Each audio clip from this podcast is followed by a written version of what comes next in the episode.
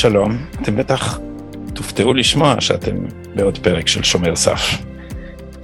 איך הגעתם דווקא לפה? פרק 94. אה, הגעתם למקום הנכון, כי פה אנחנו נדבר עכשיו על uh, כל מה שלא מדברים במדיה שלכם, והפעם אנחנו נעסוק בנושא הכאוב של ההתמוטטות באפגניסטן, ולצורך זה זימנו לשיחה את טל היינריך. שלום טל. שלום שלום הישר מניו יורק. המאירה את המסך בחיוכה ובחוכמתה ואנחנו כאן מתקשרים הרבה חוץ מ... חוץ מאשר כשאני, את שמה לב שזה פודקאסט ימני, אז מותר להגיד לבחורה שיפה. שמת לב? זה לא פה פרוגרסיבי, להגיד, אה, אתה מחפיץ אותה, אז... השמלה שלה יפה, מילה טובה. נכון. מותר. אז אנחנו, אנחנו, האמת, אנחנו לא נפגשים פה לראשונה או משהו חלילה, אנחנו מתקשרים די הרבה, כי אנחנו גילינו לאט לאט שאנחנו שותפים לכל מיני אה, דעות הנחשבות מחתרתיות, פשוט מפני שהמדיה, אה, המדיה של המיינסטרים פשוט מכחישה את המציאות, זה בעצם נעשה תפקידה, לצפות את המציאות בטפט שעליו יש משהו אחר. אבל עכשיו הקריסה האמריקאית באפגניסטן, ולתדהמתי, ממש לתדהמתי, אני ראיתי גם לתדהמתו של טאקר קרלסון, אה, לראשונה, המדיה שאמרנו שהיא לגמרי הפוזיציה, הדוברות, מחלקת הדוברות של השמאל האמריקאי, CNN, אה, התחילו לבקר את ביידן. האם, אה, האם סדק בחומה? מה, מה הולך?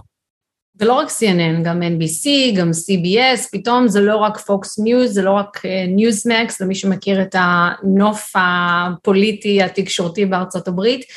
אמ, זה פשוט היה יותר מדי. תראה, יש כל כך הרבה דברים שקורים, ש, ש, ש, שקורים והממשל לא מגיב, מגיב עליהם באופן אה, הולם, אה, ועד עכשיו באמת הייתה שתיקה, כאילו זה לא רק הכלכלה והדפסת אה, טריליוני דולרים, אנחנו מתקרבים, או, או משבר ההגירה בגבול. משבר ההגירה, שסגנית הנשיא, שאיך לומר, היא הפרויקטורית לנושא, כן, אבל, אבל, אבל בואי נגיד ככה בעדינות, אני לא יכול לדמיין קלמר שבו היא העיפרון הכי חד. אה, אז היא מצחקקת לה, והיא בכלל לא נסעה לשם, והמדיה מלטפת אותה כמו שהמדיה הישראלית מלטפת את אה, בנט. ופה עם אפגניסטן זה נגמר, הסיפור הזה פשוט למה? נגמר. למה? מה קרה? Uh, כנראה שאתה יודע, הסינקים, ההצהרות האלה של ביידן לתקשורת קודם כל, שהגיעו רק לפני מספר שבועות, שאמרו חד משמעית שזה לא יקרה, לא תהיה נפילה כזאת, ולא, ושהאפגנים יילחמו, ושהטליבן לא ישתלט, ושאנחנו נצא בזמן, ושלא uh, נראה מראות כמו מסייגון עם הליקופטרים ואנשים שמחולצים, ראינו הרבה יותר גרוע מאשר מסייגון. אבל גם ראינו בדיוק אותם מראות, ראינו הליקופטרים מחלצים אנשים מהגן. ועד עכשיו אף אחד לא מת, knock on wood, אז אתה יודע, זה, זה, זה אבסורד ב, ב, ברמה שבאמת אה, כבר, כבר גם כלי התקשורת לא, לא יכולים שלא, שלא לבקר, אה, ונגיד מילה לטובת CNN. אה, CNN הייתה להם, אישית, אני חושבת את הנוכחות אולי הכי מרשימה, זה מה שהרשת הזאת אגב יודעת לעשות, ללכת לשטח ו- ולהביא קולות שלאו דווקא רואים, כלומר ה-CNN אינטרנשיונל מאוד שונה במידה מסוימת מה-CNN דומסטי, כלומר מה שאתם רואים בישראל שאתם שמים את ערוץ אם אני לא טועה 102 וצופים, אה, שונה מאשר ה-CNN שאני אפתח פה שבעיקר מדבר על פוליטיקה פנימית אבל, ומתייחס לעניינים גלובליים רק אם יש משהו שהוא אה, אדיר כמו אפגניסטן. הם באמת הביאו, הם שלחו לשם את uh, קלריסה וורד, והיא סיקרה כמו שצריך, כמו שצריך לסקר, והביאה את האמת, ולמרות שממשל ביידן, למרות שהפנטגון, למרות שמחלקת המדינה אמרו משהו מסוים, היא עמדה והיא אומרת, תקשיבו, זה לא מה שאני רואה, זה לא מה שאני שומעת בשטח. אז יש גבול מסוים שבו, אתה יודע, אה, למרות שעם טראמפ לא היה את הגבול הזה, אה, גם התקשורת, משמאל, אה, אה, אה, שמה לעצמה את הקו האדום, אבל יש פה כאלה גדי שמאוד כועסים על זה אגב, זה הפרוגרסיביים יותר, והם אומרים, השתגעתם? תמשיכו לדבר ביידן. ככה, תמשיכו לבקר את ביידן, אז בסוף יבוא טראמפ 2, כאילו, כאילו, אתה יודע, כאילו זה פשוט, הם, הם רואים את תפקידם בלחנך את הציבור ולא בלדווח לו, את הפרוגרסיביים, אבל יכול להיות שה... אה, שנאה לטראמפ עיוורה את עיניהם עד כדי כך שהם באמת חשבו שעכשיו יבוא ביידן וביידן הוא אובמה ואת ההרס שעשה אובמה הרי התקשורת לגמרי התעלמה ממנו כי אובמה הוא קדוש אז הם באמת חשבו שעכשיו הכל יסתדר ויהיה סבבה ואנחנו נתחבר עם סין ונחזור להסכם הגרעין והכל יהיה ופתאום אה, הם נתקלו במציאות והמציאות היא לפחות בימין אני רואה כותרות שאומרות אה, מי יאמין לנו מי, תסתכלו רגע במבט של ריאל פוליטיק על, ה, על המפה ותראו שכשפוטין מתחייב לקצב מדמשק הוא לא עוזב אותו, לא משנה, הוא משתמש בגז, הוא לא משתמש בגז, הוא רוצח את האזרחים שלו, הוא לא רוצח את האזרחים שלו, נורא ואיום, אבל פוטין משדר מסר, עליי אפשר לסמוך, אני לא עוזב את בני הברית שלי. לעומת זאת, ארצות הברית, מה היא עשתה? קודם כל, אה, היא, אה, מרגע ש, שנכנס ביידן, חזרו למגמת אובמה שהייתה להחליש את הבריתות כדי ליצור בריתות חדשות. נכון? אם אני מסתכל ממעוף הציפור על, על, על התוכנית של אובמה, אה, ידידנו מייק דורן קורא לזה The Realignment, התוכנית של אובמה הייתה לייסד סדר חדש במזרח התיכון, שנשען על על, על התקווה שאיראן תהפוך לשחקן אחראי אם אנחנו ניתן לה אחריות, גם כן איזה דבר אמריקאי מטומטם ברמות אחרות, שכאילו יהיה להם אינטרס בשמירה על הסדר אז הם, אז הם יפסיקו להיות כל כך כל כך קיצוניים, כי הם, כן, הם קיצוניים. העיקר שטראמפ אמר שהם הפרו את ה-spirit of the deal, אז אמרו, רגע, ה-spirit of the deal זה לא מה שניסינו לעשות, ניסינו, אתה יודע,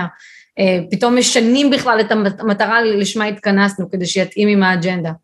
אבל ותכף נגיד מילה על הדיל ש, ש, שחוזרים אליו, אני רוצה לשמוע את דעתך גם, גם על מה, לאן פניו, איך משפיע משבר אפגניסטן על, ה, על הגזרה הזאת של המדיניות, אבל קודם כל פשוט, ואת, אני אתאר אחורה ואת תתארי קדימה, כי אני זה היסטוריון בסך הכל, אז מה, ש, מה שאובמה ניסה לעשות היה אה, לומר אה, החברים שלנו כבר בצד שלנו, עכשיו אנחנו צריכים להושיט יד לאויבים שלנו. אז הוא החליש את סעודיה, את ישראל, את מצרים, שהוא נטש שם את מובארק ואת ירדן, ובדרך להתחנפות לאייתולות הוא דרך לכל אלה על הראש. זה מה שאפשר בין השאר לנתניהו ואחר כך בשיתוף פעולה עם טראמפ ליצור את הסכמי אברהם ואת הבריתות האנטי שיעיות.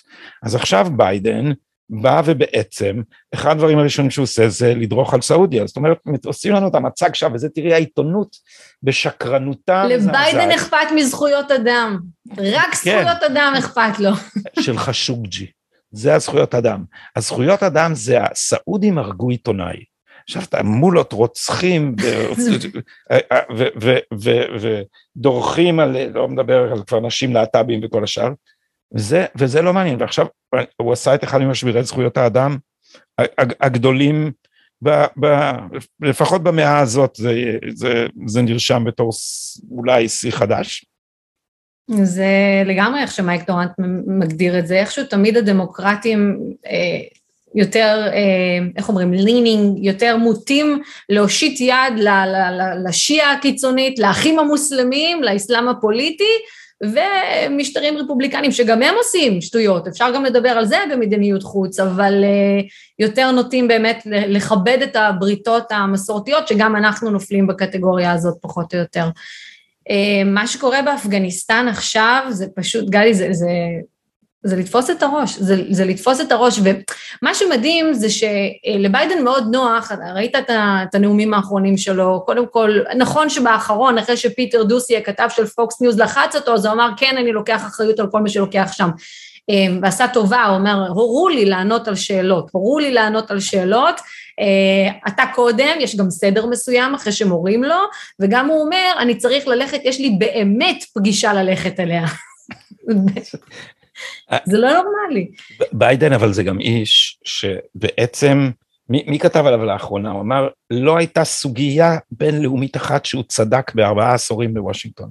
הוא כן, היה בעד היה... כל המלחמות הלא נכונות, הוא היה בעד כל דבר שנכשל, הוא היה נגד כל דבר שהצליח, הוא אגב היה גם, גם נגד, גם נגד uh, ההתנגשות בבן לאדן. לגמרי. בוא נגיד שמזל שהיה מישהו באמצע ככה שטיפל בסולימני ואל-בגדדי ולא הוא. אה, אם לא, אם לא טראמפ, עד היום הם היו עימנו. אבל אה, מה רציתי להגיד לך על אפגניסטן? אז, אה, אז הוא ענה באמת לשאלות האלה, אבל עד עכשיו כל מה שראינו אותו זה מפנה האשמות לכיוונים אחרים. איך הוא אומר? ממשל טראמפ תקע אותי עם חתיכת עסקה מול הטליבן, לא יכולתי לעשות כלום. מי ישמע גדי, הוא לא יצא מכל כך הרבה הסכמים שממשל טראמפ עשה. נכון? הוא לא, הוא לא עשה reverse אותם, כלומר גם אם זה הסכם פריז ו- ו- ו- ותקציבים שהוא החזיר והכל, אז פתאום מול הטליבן אתה לא יכול לשנות מדיניות. את הסכמי מדיניות. אברהם הוא הולך לפרק, את הסכמי אברהם הרי אסור, אסור להגיד, להגיד הסכ... אסור להגיד אברהם. אסור, אסור להגיד. יש הוראה של כל הממשל לא לקרוא לזה ככה כדי לעשות לזה downgrade. נכון, להוריד את ה... אז מה לדעתך היה קורה, אבל טראמפ גם תכנן לצאת מאפגניסטן, אז נכון. נגיד שטראמפ היה עכשיו ב, ב, ב, ליד ההגה, מה הוא היה עושה? מה הוא היה עושה אחרת? אני יכולה להגיד לך מה הוא אומר בראיונות, כי הוא דיבר לא מעט בראיונות, גם בעיקר עם, עם פוקס, אבל, אה, אבל הוא עלה לפחות שלוש פעמים שאני שמעתי אותו ב, בשבוע וחצי האחרונים. אז הוא אומר שני דברים עיקריים, הוא אומר קודם כל, אני לא הייתי מגיע למצב כזה.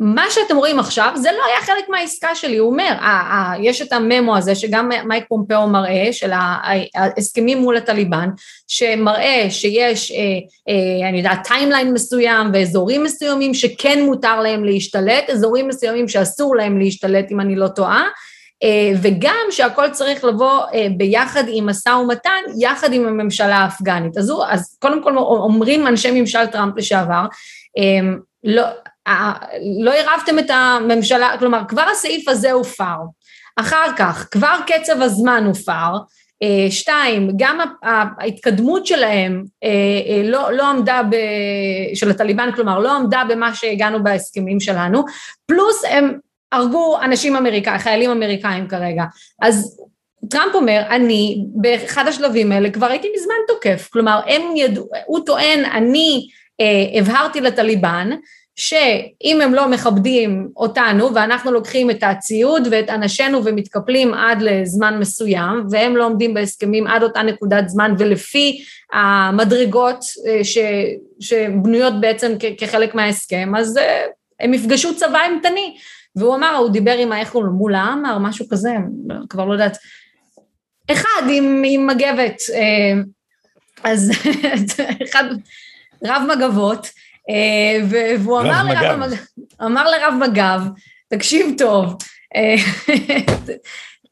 זה חזק רב מג"ב, הוא אמר לו, תקשיב טוב, אה, אני הרגתי, חיסלתי את סולימני, חיסלתי את בגדדי, עשיתי קציצות מדאעש בסוריה ועיראק, יחד עם צבא אמריקני רציני, זה מאוד יכול לקרות גם לך. עכשיו, הגענו למצב, גדי, אתה יודע, וזה, בשבוע האחרון יש בארצות הברית הרבה מאוד שיחות עומק, ואני אמליץ על אחת, אגב, של הדיילי ווייר, הם עשו שם פאנל רציני, אה, שבו דיברו בכלל על מדיניות החוץ של ארה"ב אה, לאורך השנים, והאמריקאים מנהלים כרגע, לאור מה שקורה באפגניסטן, באמת שיחות עמוקות סביב למה הלכנו, מתי אנחנו צריכים להתערב צבאית, ולצערי ברמה התקשורתית של, אתה יודע, תוכניות קצרות עם סינקים לא מגיעים לזה, אבל ברגע שאתם נכנסים לפודקאסטים ומקבלים מין דיונים כאלה, אז זה באמת פותח לך את הראש בכמה כיוונים, ואתה, אני יכולה להגיד לך שאני הקשבתי לשיחות כאלה, ואני יודעת איפה אני עומדת, אתה ודאי יודע איפה אתה עומד, אבל כן יש אנשים שיכולים להשפיע עליי לשם או לשם, ואני לא בטוחה מה לגמרי לגמרי נכון. מה שאני כן בטוחה זה שמוסר המלחמה אה, בשנת 2021 אה, לא, לא מאפשר למערב לנצח. אין כבר ניצחון, אתה יודע מה, מה מדהים? מה מדהים, גדי, בכל השיח הזה שיש פה בארצות הברית, כולם מדברים על ה... אה, מין דיכוטומיה כזאת, רגע, אז מה את אומרת, ארצות הברית הייתה צריכה להישאר שם לנצח עם איזה אלפיים, חמשת אלפים, שלושת אלפים חיילים, או להתקפל לגמרי והנה מה שיקרה. חבר'ה, איפה המושג לנצח נעלם? כאילו, ניצחון צבאי כבר לא קיים. עכשיו, יכול להיות שבאמת מאוחר לדבר על זה עשרים שנה אחרי שהם כבר שם, אבל אבל לא דיברו על זה גם לפני 20 שנה, אתה מבין? אין, ניצחון צבאי אין. דאגלס מקארתור אמר את זה על, על קוריאה, הוא אמר אין תחליף, in war there is no substitute for victory, אבל דווקא הדוגמה של קוריאה עלתה, אה, קראתי מאמר של אה, אנדרו מקארתי שהוא ריאליסט, אני אני אוהב לקרוא אותו, שאמר תשמעו, הרי המלחמה בווייטנאם, המלחמה באפגניסטן התחילה אחרי ספטמבר 11, מתוך ההנחה שהנה כאן, כאן צומחים הקינים של אל-קאעידה והם שולחים אותנו, אותם לפה, אלינו לאמריקה ואחר כך ספטמבר 11. אז המלחמה הייתה להרוג טרוריסטים, זאת הייתה המטרה והיא כמעט הצליחה, ואז בגלל, זה לא הגנרל מטיס, זה מי שהיה מעליו, פיקד מעליו, נתנו, הם נתנו להם להתחמק ל, אה, לפקיסטן, אה, נכון. לקבוצות של אה, אל-קאעידה. ואז ג'ורג' בוש התחיל, לנח... ג'ורג' W בוש התחיל לשנות את מטרות המלחמה שזה להביא דמוקרטיה. עכשיו בכלל אתה הולך, זה, זה חברה שבטית פרימיטיבית שיש בה, אני לא זוכר, איזה חצי מהאנשים לא יודעים לקרוא. אז זה, אתה חושב שאתה תהנדס להם דמוקרטיה, זה באמת איזה דבר יהיר, שחצני ומטופש. עכשיו קח ואז... אותנו לקוריאה וגרמניה ויפן. כן, אבל, אבל, אבל יפן או גרמניה היו שני תנאים, א', קדשו אותם לגמרי, וב', הם היו ארצות מערביות uh, מתקדמות, אז uh, הרימו אותם רק אחרי שהפכו אותם לחצץ, וזה, דיברנו על מקארתור, מקארתור זה באמת המקרה אולי הכי מדהים של, של כפיית דמוקרטיה, הוא עשה את זה בכל מיני אופנים של, אה, אני סתם לאחרונה התעסקתי בזה מסיבות אחרות, אבל יש, ליפנים היה קיסר, והקיסר נחשב אל, הירואיטו, ו, ומקארתור הבין, הוא התמצא מאוד בתרבויות המזרח, והוא הבין שאם ייקחו ליפנים את הירואיטו, יכול להיות שלא יצליחו לגבש את יפן חזרה. אבל הוא הצטלם עם הירואיטו. הצילום הזה, תעשי וחיפוש עליו, כי זה צילום פשוט מדהים. אני גם, רק לאחרונה, זה, הפנו את תשומת ליבי לצילום הזה שעשה המהפכה. הוא, הוא הצטלם, עומד ליד, הירואיטו נחשב אל ביפן. הוא בא, הירואיטו בא למקארתור, זה לא קרה בתולדות יפן, הוא בא למקארתור, לא מקארתור בא אליו לארמון, והירואיטו היה קטן ומקארתור היה ענק. אני רואה איתו עומד עם, כאילו, אני חושב, בפרק, וכולו ארוז בחליפה מסודרת, ומקארתור עומד נשען הצידה, יד לא בכיס, אם אני זוכר, עם חולצה בלי עניבה פתוחה, מתנשא מעליו ומסביר ליפן, חברים, יש בוס חדש. ובתנאים האלה הצליחו לעשות דמוקרטיה. אבל מקארתור טעה בקשר לקוריאה, אה, לפחות אני, יכול להיות שהוא צדק והיה צריך לנצח את סין, אבל מה שקרה בקוריאה הוא כמה חיילים יש בקוריאה? 30 אלף נדמה לי, משהו כזה. אה, קרולין אמרה לי לא, לא מזמן, אני יודע את המספרים. וכמה זמן הם שם? הם שם מ-54. הם... כמה זמן הם נמצאים בגרמניה תגיד לי? נכון, מאז בסוף המלחמה. כמה זמן הם בגרמניה? אז אנדרו מקארטי אומר, זה מה שהיה צריך לעשות באפגניסטן, וטעה טראמפ וטועה ביידן, מפני שהאפשרויות הן לא לנצח או לסגת, אלא מה שהיה צריך לעשות שם זה למנוע מהטליבן, שזה ארגון טרור, להשיג מדינה. זה, אז צריך להישאר שם. כדי תלוי, אני, לא- למנוע אני לאו דווקא בגישה הזאת, אני אגב לאו דווקא בגישה הזאת, אני כן, אני, אני כן, אתה יודע, אמ, לי מאוד קשה עם, עם אני אקרא לזה מוסר המלחמה, אבל מרוב שזה מוסרי זה כבר לא מוסרי, אתה מכיר שיש את ה... אה, שאתה מנסה להימנע אה, ככל שאתה יכול מפגיעה בחפים מפשע, ובסופו של דבר זה נגמר בפגיעה הרבה יותר, יותר אדירה, לאורך זמן רב יותר, בהרבה יותר חפים מפשע. בקצרות אה, קוראים לזה פציפיזם. נכון, אתה פעם היית באסכולה קצת, אז אתה, אתה מכיר את הז'רגון, אני... הייתי בשמאל, אבל פציפיסט בשמאל, לא. בשמאל, נכון, לא, לא בסדר, אז אני אומרת, אתה מכיר את הז'רגון שאני לא... אני אף פעם לא באתי משם. אז... אה, הפסד כולו לא, שלך. לא, לא ידעתי את זה עלייך. באמת, טל, את נראית בחורה אינטליגנטית, איך את תימנית, את ביביסטית. אני לא יודע אם את ביביסטית או לא, אני... באתי לפחות לארבע, חמש מפלגות בישראל, לדעתי, בהיסטוריה שלי. אבל, נחזור רגע לארצות הברית, כי שם אני מתמקדת לגמרי בשנים האחרונות. אמ, לי, לי, לי מאוד קשה עם זה, כלומר, אני חושבת שאם אה, היו מטפלים חס וחלילה ברייך השלישי או ביפן, אה, כמו שמטפלים באל-קאעידה וטליבן, אבוי לנו, הם עדיין היו, עדיין היינו רואים עד היום מלחמות קטנות על אדמת אירופה ואידיאולוגיה שהיא בגדר לגיטימית, לפעמים אה, צריך לתת את הזבנג, זה שבוש לא נתן את הזבנג וגמרנו אה, כדי להעביר את המסר שחברים, אסלאם רדיקלי ומתפוצץ, לא בבית ספרנו, אז זה באמת מאוחר מדי, אבל אה, זה אה, גם בזמנו לא יכל לעשות, וגם, ו, ולהבדיל אלפי הצדלות, אה, זה לא, זה, אני לרגע לא אומרת שזאת צריכה להיות הטקטיקה של ישראל מול חמאס. זה משהו אחר. אבל לא צריך להיכנס לזה. עכשיו בוא נדבר רגע על איראן. כן. כי אה, אני תוהה מה אתה חושב. אה, יש שני כיוונים ש, שבהם מה שקורה כרגע באפגניסטן יכול, יכול להתפתח. כיוון אחד, יכול מאוד להיות שממשל ביידן כבר עשה את הפדיחה לקדנציה זו, עשה אותה באפגניסטן, וינסה להימנע מעוד פדיחה בגזרה אחרת שהיא איראן. הם ירצו אולי להראות שהנה אנחנו יודעים לעשות עסקאות ולעשות משא ומתן ואנחנו יודעים לנהל אה, אה, את כל זה מעמדה של כוח, אנחנו לא רוצים להתפשר מול אה, הרדיקלים וישחק ככה איכשהו לטובתה של ישראל, לך תדע. אנחנו הקמנו כבר אימפריה, איך אומר גיא בכור, הקמנו אימפריה לאסלאם הסוני הרדיקלי באפגניסטן, אנחנו לא הולכים לעשות שטויות אה, עם האימפריה של האסלאם השיעי בטהרן. אה, יכול להיות. מצד שני, ובהתחשב בעובדה שדפוסי עבר, ואני לאו דווקא סומכת על, איך אומרים, על learning curve, על ה... עקומת הלמידה. עקומת הלמידה של הדמויות בממשל הזה, יכול מאוד להיות שאנחנו דווקא לא הולכים לשם, ושלהפך, שבקרוב אנחנו עוד נגלה שהטליבן מצביע נגד ישראל במועצת זכויות האדם של האו"ם, שאנחנו, המערב ילמד להכיל את ה... את ה כמו שמכילים את האייתולות ומכילים את קטר ומכילים את סעודיה. פה מכילים אפילו קורונה, אנחנו, זה לא בעיה. ומכילים אפילו קורונה, בדיוק. אנחנו נלמד להכיל גם את הטליבן, להתנהל מולו, אה, וזה יהיה ממשל רדיקלי, פונדמנטליסטי, אבל טוטליטרי, עם מקום במועצת הביטחון של האו"ם. מועצת זכויות האדם. אז מה הניחוש שלך? לאיזה צד זה, לאיזה צד זה הולך? אני ממש, אבל ממש רציתי לחשוב של הכיוון הראשון, ואני חושבת שלאור פרסומים אחרים, וככה אחרי פגישת בנט ביידן, הבטן מתחילה להתהפך לי בכיוון ההפוך, שיכול להיות שפשוט נחיה עם זה וזהו. אה, זה קשור למינויו של אה, דן שפירו?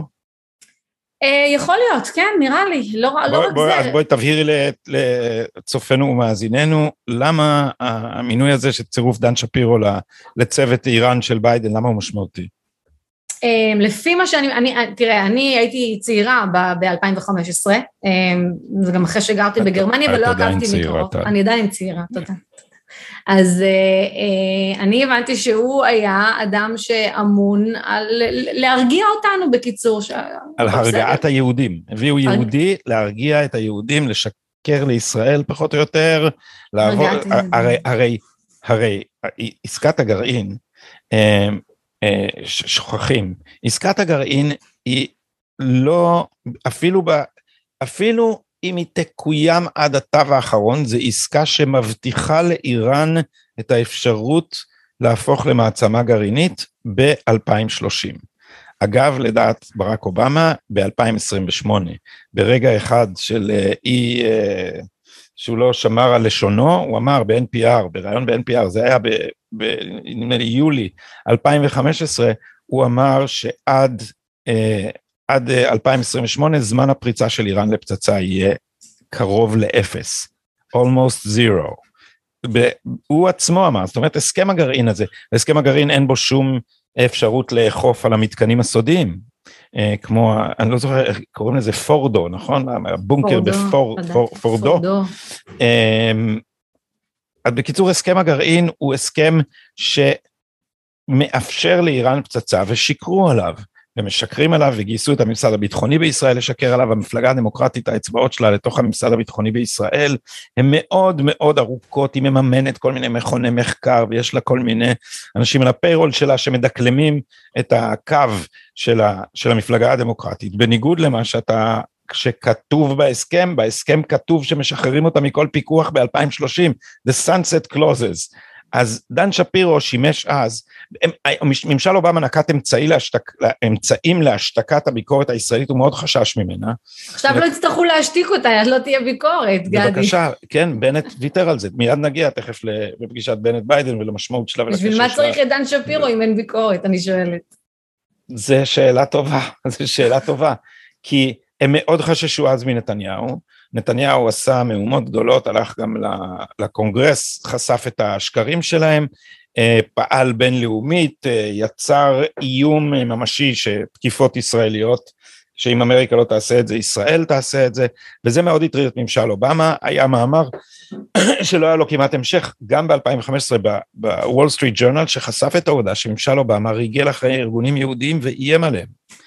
איים עליהם ברמיזות סמי אנטישמיות של נאמנות כפולה, במסגר... אז למה זה היה שערורייה? כי במסגרת ההאזנות האלה הם האזינו גם לחברי קונגרס. לא רוצה להיכנס שוב לאובמה גייט ולכל הלכלוכים שעשו שם ולגנרל פלין ולכל השאר, אבל הממשל הזה התמחה בלרגל אחרי אזרחיו וגם אחרי חברי הקונגרס, והם מאוד מאוד היו מוטרדים מהביקורת של ארגונים יהודים. ודן שפירו היה ה henchman ששלחו אותו בשביל להרגיע את, ה, אה, את הביקורת הזאת, אני שמעתי סיפור, אני לא יכול להגיד מי זה, בכיר אמריקאי שבא לכאן לדבר עם נתניהו ודן שפירו היה אז השגריר ואמר לו אתה לא נכנס לחדר של נתניהו, בלעדיי. הוא אמר לו זה מישהו במפלגה הרפובליקנית, אמר לו אתה לא נכנס איתי, זו פגישה אישית שלי ושל ראש הממשלה, אמר לו דן שפירו, אז אני לוקח לך את ה-security detail ואתה לא יכול uh, להיכנס. אמר לו תקשיב, אם אתה תיקח לי את ה-security detail, אני שוכר שומרים פרטיים, הבנת? ונכנס לבד בסוף, אבל דן שפירו הוא ממש, זה, זה המוצב הקדמי של, של הנרטיב, שמה שבן רודס אה, תובע בוושינגטון, אה, דן שפירו אמור לבצע בשטח, ולכן מיד נגיע לציוץ המפורסם שלי שעשה כנפיים והוטווט על ידי בן שפירו. אה, בן, בן, לא דן, בן. אה, אה, בקשר למינוי של, של שפירו, מפני שהמשמעות של זה היא שאם אני מבין את זה נכון, היא שביידן מבקש, וזה לכן אני מניח הבטן שלך הפכה את כיוונה, מפני שמסתמן שבנט, ביידן לא רצה את הפגישה הזאת עם בנט, אבל אם כבר בנט, אז הוא הוציא ממנו מה שלפי ברק רביד, אה, בנט הבטיח לו זה שהוא לא יחולל מהומות לגבי הסכם הגרעין, והנה עכשיו הוא ממנה את שפירו, ובנט ושפירו ביחד ינטרלו את הסכנה הישראלית. עכשיו, אני עוד, עוד השלב האחרון של הטיעון שלי בהקשר הזה, זה אומר, אם אנחנו מנסים לחבר את הדברים זה לזה, מה שזה אומר זה שהממשל עכשיו במצב פגיע אחרי אפגניסטן, והדבר האחרון שהוא צריך זה ראש ממשלה ישראלי אסרטיבי, ולכן ביידן ניצל, או מי שמתמרן את ביידן, אני לא מאמין שביידן כזה מתוחכם, אבל יש מאחוריו את כל החבורה הזאת של אנשי אובמה, מרוב מאלי דרך, אה, דרך סוזן רייס, שאני בטוח שבוחשת שם ואחרים. מה שהם ניסו להשיג מזה, זה במצב שבו פישלנו באפגניסטן, אל תחשפו את התחתונים שלנו. ואם היה ראש ממשלה וואו, כמו נתניהו... וואו, זה ממש משפט חזק, זה ממש משפט חזק. אז אם היה ראש ממשלה חזק, וזה העירה כבר אה, ידידתי קרולין גליק בפודקאסט הלועזי שלנו, אם היה ראש ממשלה חזק, הוא היה סוגר את הדלת, הוא אומר לו, תקשיב, אתה עכשיו פישלת באפגניסטן, אני הולך לצאת ואני הולך להגיד שאתם נוטשים את החברים שלכם. זה מה שאני הולך להגיד, אם אתם תיכנסו להסכם הגרעין. אז אני מציע לך, א', להיזהר, ב', לא יודע, לדרוש אה, דרישות ביטחוניות ישראליות אחרות. אני, יש, יש גבול לכמה, לכמה מדינה כל כך קטנה יכולה לדרוש, אבל זה לא נכון שאין לנו כושר תמרון, ומה שקרה עם הממשלה הזאת, שהיא ויתרה מראש על, על כושר התמרון במדיניות האין הפתעות, אנחנו לא תוקפים, בקיצור, בלי לידע אתכם, וב' עכשיו נכנענו, מה זה הדבר הזה שאנחנו אנחנו אה, לא נבקר את ההסכם שמסכן את קיומנו. גם קח בחשבון שאם לא היינו מבקרים את הסכם הגרעין ב-2015, כלומר אם נתניהו לא היה עושה את זה ונושא את הדגל הזה ועושה סיבוב בכל העולם עם זה, אה, לא היה לנו היום את הסכמי אברהם, אפילו את הבסיס הזה כלומר לא היה לנו. אה, אנשים, אנשים שוכחים את זה, אנשים פשוט שוכחים את זה. אנשים רואים את הנאום הזה בקונגרס, כאילו, אתה יודע, אני זוכרת גם אז שאני צפיתי בו ואמרתי, אוקיי, זה טוב, זה לא טוב, עם כל השיח מסביב, אבל במבט היסטורי זה רגע כל כך קריטי לישראל, אותו נאום, אה, ואני חושבת שאפילו אנחנו לא נמצאים היום בנקודת זמן אה, מספיקה בשביל להבין עד כמה הנאום הזה היה קריטי. אה, ואני מקווה שבאמת דברים יתפתחו ככה ושעוד ועוד מדינות יצטרפו לזה. בנט, מה אני אגיד לך, אמ, קודם כל, מאוד קשה להציג עמדה נגד, לי מאוד קשה עם הסיוע הצבאי. של ארה"ב וישראל.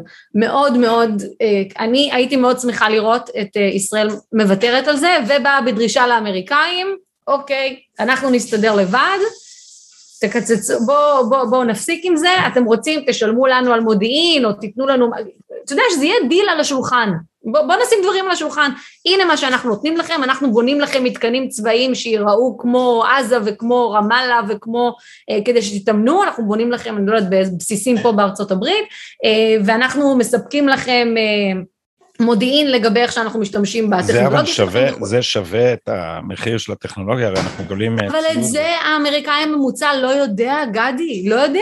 אתה תסתכל על כל uh, טוויט של uh, מחוקק אמריקאי, תסתכל בתגובות, זה, זה הורג אותי, כי זה הפער הכי גדול בין השיח התקשורתי והציבורי והפוליטי בישראל לבין זה שאני רואה פה בארצות הברית סביב ישראל. כל ציוץ של מחוקק אמריקאי, לך לתגובות ותתחיל לראות את הדיונים שם. הכל מתמקד בלמה אנחנו, אה, גם רפובליקנים אגב וגם דמוקרטים, מאוד לא מחבבים את הסיוע הצבאי לישראל. עכשיו צריך לשים את הדברים האלה על השולחן. הנה מה שישראל, פחות או יותר, עד כמה שאפשר לומר, אבל אה, להבהיר שישראל נותנת אה, ערך אה, שאין לו תחליף לארצות הברית. אם היה אפשר איכשהו לוותר על הסיוע הזה וגם לבוא בדרישה, אוקיי, תקצצו אצלנו, אבל בואו תקצצו גם אצל מצרים וירדן וסעודיה, ואתה מבין, במקביל, אז אתה מייצר איזשהו קייס ויוצר לעצמך איזושהי עצמאות מסוימת. אני כן אשמח, הייתי שמחה לראות אם ראש הממשלה היה כרגע אה, נלחם בהסכם הגרעין כי, כי, ויוצא בראש חוצות, כי זה קריטי, זה פשוט קריטי. הדיפלומטיה השקטה הזאת, זו, זו דיפלומטיה דן שפירו שאתה מתאר, של, של, אל תיכנס, של אל תיכנס לחדר, זה בדיוק מה שאתה מתאר. אז הביקור אה, עבר בכמעט אה, דממה מוחלטת בעיתונות האמריקאית, נכון? איזה דממה, אני כבר לא יודעת על איזה דממה. השלושים שניות האלה או... לא, אה, לא כן. רגע, לא, לא על השינה, תכף נגיע לא לשינה. אוקיי, בוא נתחיל. אמ, התייחסו לזה, אתה יודע, אני יכולה להגיד לך שאותי ראיינו פעם אחת על זה, שאלו אותי, אגב, ביום שהביקור היה אמור להתקיים, שאלו אותי אם אני, אני מתראיינת, למי שלא יודע, פה ושם לכל מיני כלי תקשורת אמריקאים ומספקת פרשנות בענייני ישראל מזרח תיכון. אה, ביום שהביקור היה אמור להתקיים, שזה היה שישי, אמרו לי, את יכולה לעלות? אמרתי להם, אה, כן. אה, ברגע שהתחיל הבלגן באפגניסטן, אמרו לי, האייטם מבוטל, למחרת אמרו טוב, אולי תבואי מחר, אולי תבוא אחרי הפגישה. בקיצור, בסופו של דבר אה, אה, דחו את האייטם, דחו את האייטם והביאו אותי לא כדי לדבר אה, ספציפית על בנט, ביידן ומי הוא בנט, אלא ספציפית על איראן. זו הזווית שעניינה, דבר ראשון. דבר שני, אותו אה, אה, טוויט ויראלי עם ה... על זה מדברים, כלומר זה, זה מה שכרגע אה, מתמודדים איתו פה, אה, גם מימין וגם משמאל, מנסים לתת פרשנות לקטע הזה של השלושים שניות, שבמהלכן ביידן נראה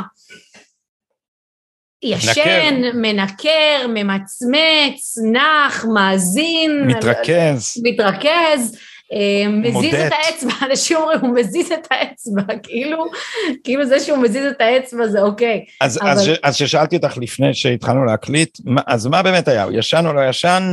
אז ציטטת מייק דורן. תספרי לנו למה. אוקיי, ככה. אמ, אני לא הייתי שם בבית הלבן, אבל אני, אני כמוך רואה את, ה, את הוידאו הזה, ו, ובכלל צופה בביידן בשבועות האחרונים, בנאומים שלו, ובכלל מאז שהוא נכנס לבית הלבן, ומה לעשות שאתה צופה ב... גדי, אל תעשה לי. אל תעשה לי... לא ניכרתי, אני התרכזתי. לא ניכרת, נכון, בדיוק.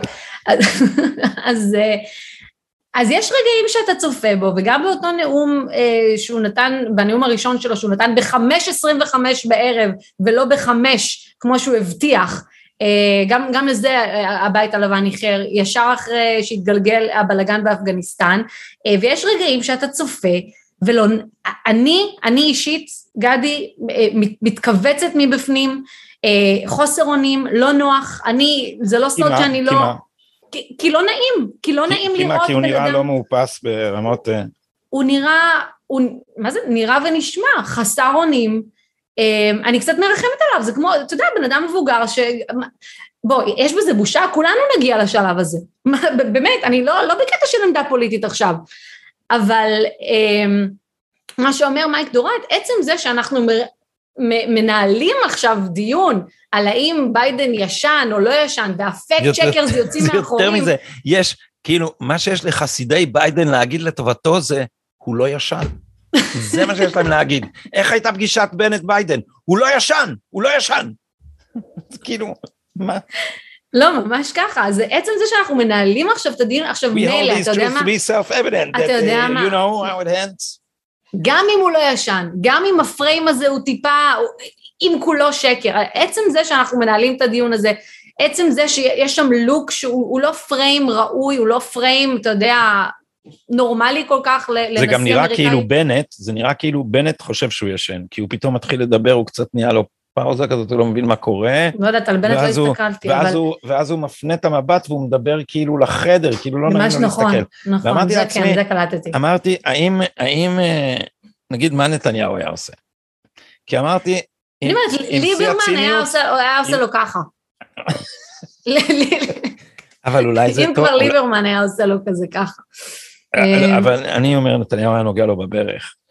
לא הגיוני, אבל, אבל, אבל אני אומר, זה יכול להיות מוב מבחינה פוליטית. אם אתה, אם אתה רוצה להראות, אם אתה רוצה להראות שהסכם הגרעין זה דבר רע, תאיר את נשיא ארצות הברית מול כל העולם. זה לא גדול? אתה תאיר אותו, תגיד לו, סליחה, ג'ו, אתה נרדמת, יש... אין מצב, אני לא הייתי מעיזה לעשות דברים כאלה. אני, אני הייתי, הייתי מנסה לעשות מה שבנט עשה עם כל הכבוד. אגב, צריך לתת לבנט אה, כל הכבוד, הוא דיבר שם, הוא דיבר יפה, דיבר ברצף בשביל המצלמות, אוקיי. Uh, מבחינתו, בסדר, לא, לא, לא יצאו כותרות גדולות מבחינתי בכלל מהפגישה הזאת, בניגוד לאיך שהציגו את זה, אבל אתה יודע מה, זה לא מקרה נקודתי, אנשים בישראל מתייחסים לזה כאילו זה מקרה נקודתי, כאילו אה, רק הימין הקיצוני מבקר את אה, איך שביידן אה, נראה ואיך שהוא נשמע, אה, עם כל הפאשלות, אני יודעת את זה כי שאני כל פעם שאני מספרת למישהו בישראל, תגיד, ראית את הנאום שלו על אפגניסטן, ראית? אה, לא היה לי נעים, התכווצתי, זה cringe. אה, אנשים אומרים לי, מה? לא, ראיתי רק משפט אחד שהראו לנו בחדשות. לא, תשבו, תראו, תספגו את זה, אפילו, אתה יודע מה, אותו כלי תקשורת שהתראיינתי אצלו, זה WGN, זה הכי מיינסטרים של המיינסטרים. הם אה, ניהלו דיון באייטם לפניי על ההרכנת ראש הזאת של ביידן באמצע הנאום על אפגניסטן, האם זה ראוי, האם זה לא ראוי, ו... לא האם זה ראוי, כלומר, מה, מה, מה היה מאחורי זה? אה, האם זה סוג של... אני יודעת מה, מין תבוסה ו- וחושב בתוך עצמו ואיך אני עונה לשאלה של פיטר דוסי, האם זה מין רגע של חמלה כזאת, של הפגנת אמפתיה, אבל מנהלים על זה דיונים. כלומר, מה שמדהים אותי, מדהים אותי בצדקני וטהרני השמאל בישראל, זה שהם לא קיבלו את ה memo, שבאמריקה גם השמאל שואל את השאלות האלה, גם CBS שואלים את דוברת הבית הלבן, תגידי, הנשיא בסדר לגמרי מבחינה מנטלית, כלומר גם אלה שאלות שמגיעות מכל, מכל הקשת פה. הדוברת, מז... אה, אה, ג'יין סאקי, הדוברת כן. שלו, של, של הבית הלבן, היא אמרה שאפגניסטן זה הצלחה. בטח, מבצע חילוץ ש, שכמותו עוד לא היה. איך הם, כי, זאת אומרת, הם פשוט התרגלו כל כך לשקר, שנדמה להם לא. שזה יעבור, כי, כי, אין, כי אין מדיה. אז אה, כתבה עיין חירסיאלי, שהיא פעילת זכויות אדם מדהימה, אישה מדהימה. יוצאת מן הכלל, אז היא, היא כתבה שזה מה שקורה בהיעדר, בהיעדר אה, עיתונות. כי פשוט ממשל ביידן הניח שלא משנה איזה פשלה הוא עושה, כן, נשאלו אותו כן. מה הטעם, לא איזה טעם גלידה בחרת. לא משנה כמה מתים יהיה מקורונה. איזה טעם בחרת בגלידה. כן, איזה כן, טעם כן, בחרת. בגלידה. אז הוא פשוט התרגל שהוא non accountable. עכשיו, האסון מבחינת זכויות אדם שממשל ביידן עשה פה, והליבה של האסון, עזבי שהוא השאיר שם כמויות נשק מתקדם, שפשוט הוא הפך את החבורת אה, שבטים הפרימיטיביים האלה, הוא הפך אותם לצבא מצויד ברמות של אה, להתמודד עם, עם סין. אז כן. אני חושב שהמספרים והאימונים זה לא, זה לא, אבל מבחינת רמת הציוד, הם נטשו את המאגרים הביומטריים. זאת אומרת שהטליבן עכשיו יכול להיכנס למאגר הביומטרי, להוציא את כל מי ששיתף פעולה עם ארצות הברית והוציאו לו תעודות ביומטריות או הכניסו אותו למאגרי מידע, ויש שם את הסקירה של הרשתית של העין ואת הטביעות אצבעות, והם כאילו, הם פשוט אה, סימנו לכל חיסון, האנשים האלה, רשימת חיסון, צלב על המצח, אין להם איך להתחמק, יודעים את הטביעות אצבעות שלך, זה פשוט, הם, הם, ופשוט ביידן פשוט מניח שאין אף אחד, לא, ייחס לו אה, אחריות. הוא, ומה הוא עשה בנאום הזה? זה הנאום הדוחה הזה, שהוא התחיל מלדבר על האבדה שלו, על בואו. אתה, באמת, אתה הולך להצדיק את זה, שאתה נטשת גם אזרחים אמריקאים, הפקרת אותם לחסדי הטליבן, אבל גם את האפגנים ששיתפו פעולה עם ארה"ב, אתה בעצם השארת אותם למשיסה בידי הברברים האלה, שלא לדבר על מה, מה יקרה עכשיו לנשים באפגניסטן, שלא לדבר על מה יקרה הומואים פלנליות על העיניים ולזרוק אותם מבניינים. אנשים, זה הולך להיות, הולך להיות שם מרחץ דמים של חפים מפשע על ידי ברברים סדיסטים ומופרעים, אז את הדבר הזה אתה... אתה תכסה בזה שאתה תספר לנו חוויה אישית בנאום. זה, ו- ואתה פשוט מניח שאף אחד לא אה, יבוא אליך בטענות. לפחות התקשורת האמריקאית במובן הזה התעוררה. מה שמדהים אותי שהתקשורת בישראל עדיין באמת לא קיבלה את הממו, זה, זה, זה, זה עם הכל, זה עם... אתה יודע מה, הרגשתי את זה עם, עם, החקירה, עם החקירה של רוסיה. פה, בארצות הברית, כבר תקשורת המיינסטרים, שוב, אם זה CBS, אם זה מטאיבי, אם זה גלן גרינוולד, כאילו, אנשים, אנשים של, של השמאל, של השמאל, הבינו שזה היה כלום ושום דבר, ו... אבל לא, בישראל עוד מתעקשים. אתה יודע, אפילו ב-CNN, שנשאו את הדגל פה ושם, אתה תשמע קולות אה, מחתרתיים שהפנמנו את הפדיחה. אבל לא, ב- בישראל הם פשוט לא מקבלים את הממו, הם עדיין, הם עדיין תקועים, להיות יותר צדיקים, צדיקים מהאפיפיור הם מנסים, וזה מדהים אותי, הרבה, אני, אתה יודע, אני, אני שאני הגעתי לפה, בוא נדבר קצת שנייה על תקשורת אמריקאית, אה, מותה של העיתונות, עיין חירסי עלי וכל זה. אמ, אני שאני הגעתי לפה אמ, לפני ארבע שנים, אז אה, כשהייתי מתאפרת לתוכנית שהייתה לי אז ב-i24 News, היא הייתה בשעה שש, הייתי עושה איפור בסביבות השעה ארבע וחצי, חמש, באופן קבוע, שהיינו נכנסים לחדר איפור, אז לכל מגיש היה את הערוץ שהוא נוהג לצפות בו כדי to prep up, להתכונן, לדעת גם מה, מה קורה שנייה לפני שאתה עולה לשידור. אני תמיד, הערוץ שתמיד הייתי צופה בו היה CNN. במש, מהרגע שעברתי לארצות הברית, אה, בשנתיים הראשונות שלי פה, אה, מגישה אחרת, אה, חברה שלי צפתה בפוקס. למה? זה פח אשפה הערוץ הזה. רגע, רגע. אז צפיתי, צפיתי ב-CNN, מגיש אחר היה צופה ב-MSNBC, והמאפרת הייתה יודעת כבר, ברגע שאתה נכנס, איזה ערוץ לשים. אמ, אני חושבת שאצלי, הצריך, ואני הגעתי לזה בגלל ש... אתה יודע, בארץ אתה, אתה רגיל לראות CNN International, כלומר שאתה רוצה לדעת מה קורה בעולם והכל, אז אה, ערוץ אמריקאי, אז אתה, כלומר זה, לפוקס אין פוקס International, כלומר זה לא דיבר על דברים שאני גם רוצה לשמוע באנגלית, נגיד ככה, רק על פוליטיקה אמריקאית, לא הייתי צופה בפוקס ניוז למשל בארץ. אה, אני זוכרת שאני הייתי באייפאק ב-2019, והדוח בוושינגטון, והדוח של מולר יצא, של רוברט מולר יצא. וזה היה הרגע, גדי, שאני לא אשכח, כרגיל, כי הרגלי צפיתי ב-CNN, וראיתי את הפנים שלהם את ה... של ה... ואיך שהם, אני לא יודעת איך להסביר, זה היה יום אבל, כלומר זה היה יום אבל הכלום ושום דבר הזה, ומאותו רגע גדי, לאט לאט ככל שהעמקתי בה, וכל שקראתי, וככל שלמדתי על מה הלך שם באמת, אני לא הייתי מסוגלת יותר, אני שיניתי את כל הרגלי הצפייה שלי, לא הייתי מסוגלת, הרגשתי מה זה בגידה, ולא רק בגידה, בגלל שאני הייתי בפרונט והייתה לי תוכנית משלי באנגלית, הרגשתי שזה שצפיתי זה השפיע על איך שדיווחתי. אני נגררתי, אני נגררתי, אני נגררתי, אני האמנתי לקלטת של הפיפי, ואני, ובאותו רגע, כשהייתי בוושינגטון ב-2019, מבחינתי זה היה הסוף. עכשיו למשל עם אפגניסטן והכל, אז למשל, אז כן, הייתי, צפיתי ב-CNN כי, כי עניין אותי, כי אני רוצה לדעת מה קורה בשטח, הם, כשהם עושים את מה שהם טובים בו, הם טובים בו.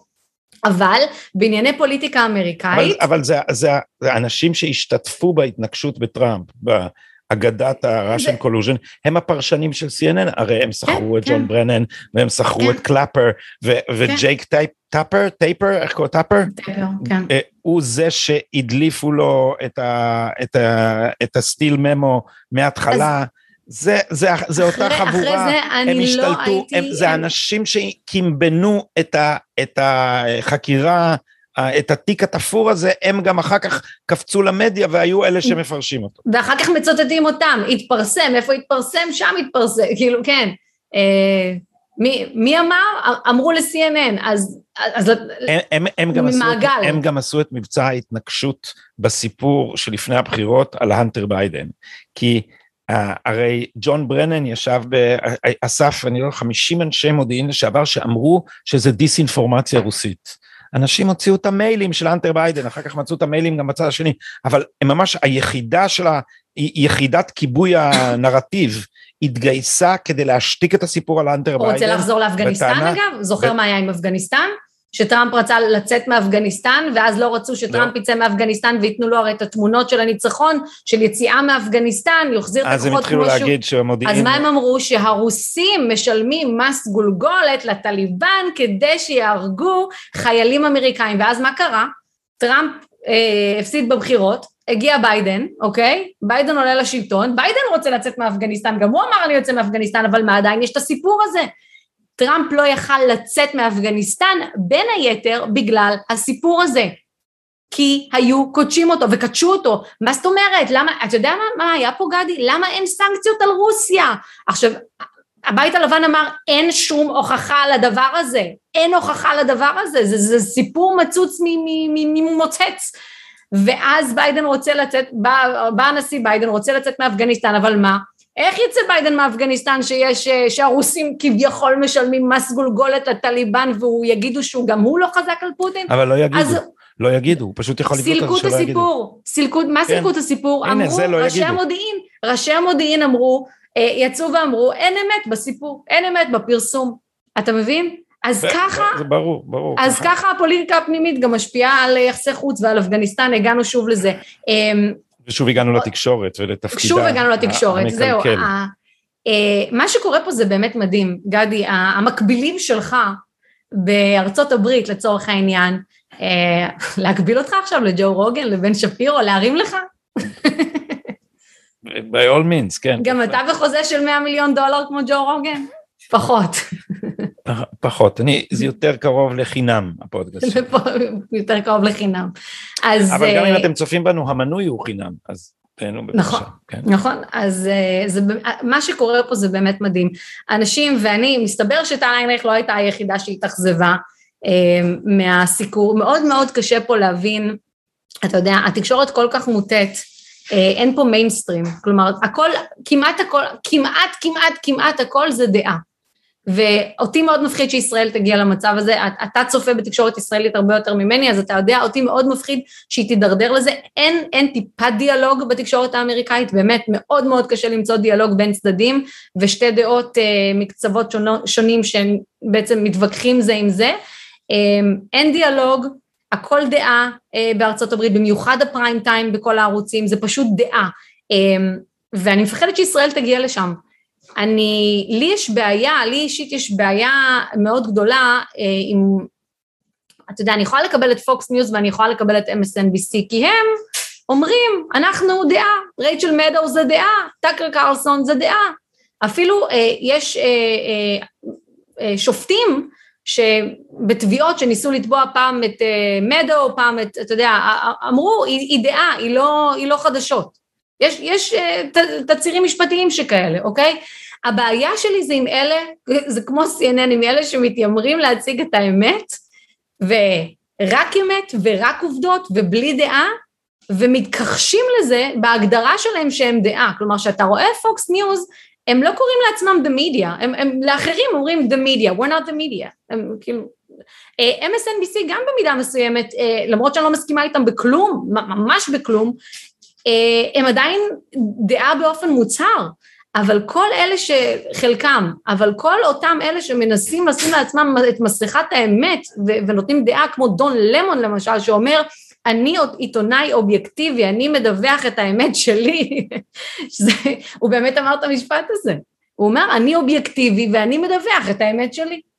כן, אבל דון למון הוא אה, איך הוא מתחרה בקמלה האריס ברמת מחודדות העיפרון. כן, ממש. ברמת המח... אני מסכימה איתך לגמרי. אז, אז התופעה המדהימה שיש פה זה שבאמת אותם גדי טאובים אמריקאים, זה ג'ו רוגן ובן שפירו וסם האריס ועוד ועוד ועוד וג'ורדן פיטרסון שהוא קנדי אבל לצורך עוד, העניין. עוד, עוד. סתם, סתם. נמנה גם אותו, אבל אה, הפודקאסטים האלה, זה לא פודקאסטים, כלומר זה כבר, זה, אני לא יכולה, אי אפשר לקרוא לדיילי ווייר פודקאסט למשל. כן, לא, זה תחנת שידור. זה אימפריה, זה פשוט אימפריה. הם עכשיו, כן, הם...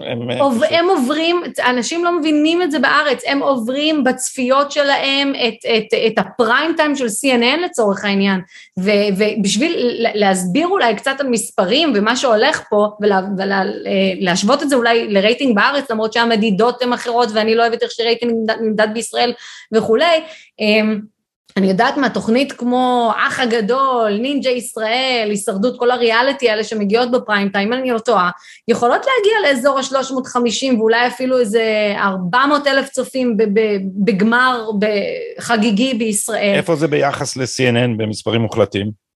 קוומו על 500 אלף. וואלה. קוומו זה קריס קוומו, אח של ה... כן, אח של לצורך העניין. משהו כזה, כן, אם אני לא טועה. כן, אני, אני יכולה, יש לי את ה... אני יכולה לבדוק את זה, תוך כדי שאני...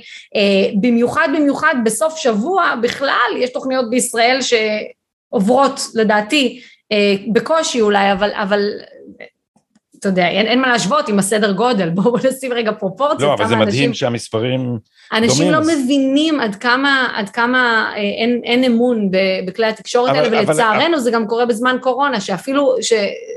עם הפוליטיזציה סביב זה, וקשה להעביר ל... לאנשים את המסר. אני מקווה שבסוף היא יקרוס אל תוך עצמו, כי גם בתקשורת האמריקאית יש היררכיה אצל האגף הליברלי, זאת אומרת, הניו יורק טיימס, הוושינגטון פוסט, מנסחים את הספין, ואז כולם uh, מפיצים אותו, וככה התנהל כל העניין של ה- של ה-Russian collusion. טל, זמננו תם, uh, אבל האירועים לא תמו, אז אני יודע שלערוץ 20 יש uh, מינוי אצלך, ו... את מדווחת. אני מדווחת להם, נכון, גם לאברי גלעד לפעמים. פעמיים שלוש בשבוע, אז בואי אנחנו נעשה פעם בחודשיים ככה, נתכנס לאיזה... נכון, אנחנו צריכים לדבר עוד על הרבה עניינים בתוך ארצות הברית, אה, כמו ה-critical race theory שלא נגענו, שבקושי מדברים על זה ו, אה, ולא שומעים. ושזה פושה גם פה, כי כמו כל דבר זה מגיע, ב... הגרסה הפרובינציאלית הישראלית מגיעה באיחור של אה, פעם זה היה אוקיי. שנים, עכשיו רק uh, חודשים. Um, אז uh, איך הם מציגים אותך? אומרים, טל היינריך היא פרשנית... לענייני. לענייני. לענייני, תשאיר את זה בלענייני. לא, אני אגיד לך למה, כי במדיה האמריקאית את פרשנית לענייני המזרח התיכון, במדיה הישראלית את הפרשנית נכון, לענייני אמריקה. נכון, זה גם נכון, זה גם אז, נכון. אז הם, הם פשוט אומרים Israeli journalist and TV host, זה מה שהם יופי, אומרים. יופי, אז uh, תודה, טל היינריך, ישראלי journalist and TV host, ואחד האנשים היחידים שמבינים את אמריקה פה בתוך uh, מקהלת הצבא האדום, שהיא התקשורת הישראלית שמדקלמת את uh, השקרים של ה-CNN. אז תודה רבה לך, אצלך מה השעה עכשיו? תודה גלי. אתם... שש... ארבע כמעט. ארבע כמעט. אחר צהריים נעימים לך ונתראה בקרוב. תודה. להתראות. להתראות.